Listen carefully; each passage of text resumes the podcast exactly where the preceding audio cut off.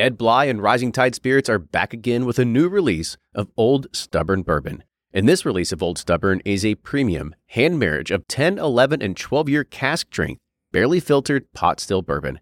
It comes in at a staggering 123.8 proof, and the flavoring grain for this one, which the last one was wheated, but this time it's now rye. Rich, sweet, and bold with a long finish that's sure to be another eye-opener.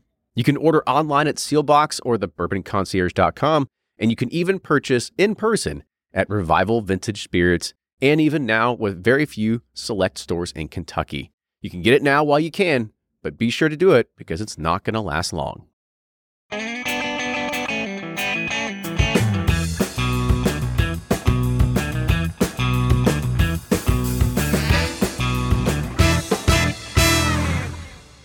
Kenny and Ryan back with a Whiskey Quickie, and this time we're looking at Kentucky Owl Confiscated. This is a non-age stated 96.4 Kentucky Straight Bourbon Whiskey coming from Kentucky Owl. So Ryan, what do you get on the nose here?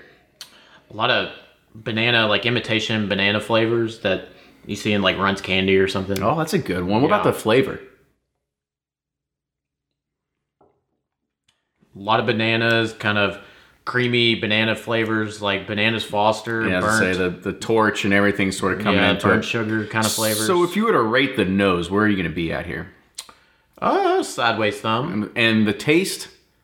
Sideways thumb. I kind of give it a thumbs up there, but what do you think about the finish? Thumbs down, because, I mean, it kind of falls flat for me, but that's just what I think. Yeah, and really, this is all what we think. We want to hear what you think. And remember, this is a non-age stated product coming from Kentucky Owl at around $130. So with that, cheers, y'all, and we'll see you next time.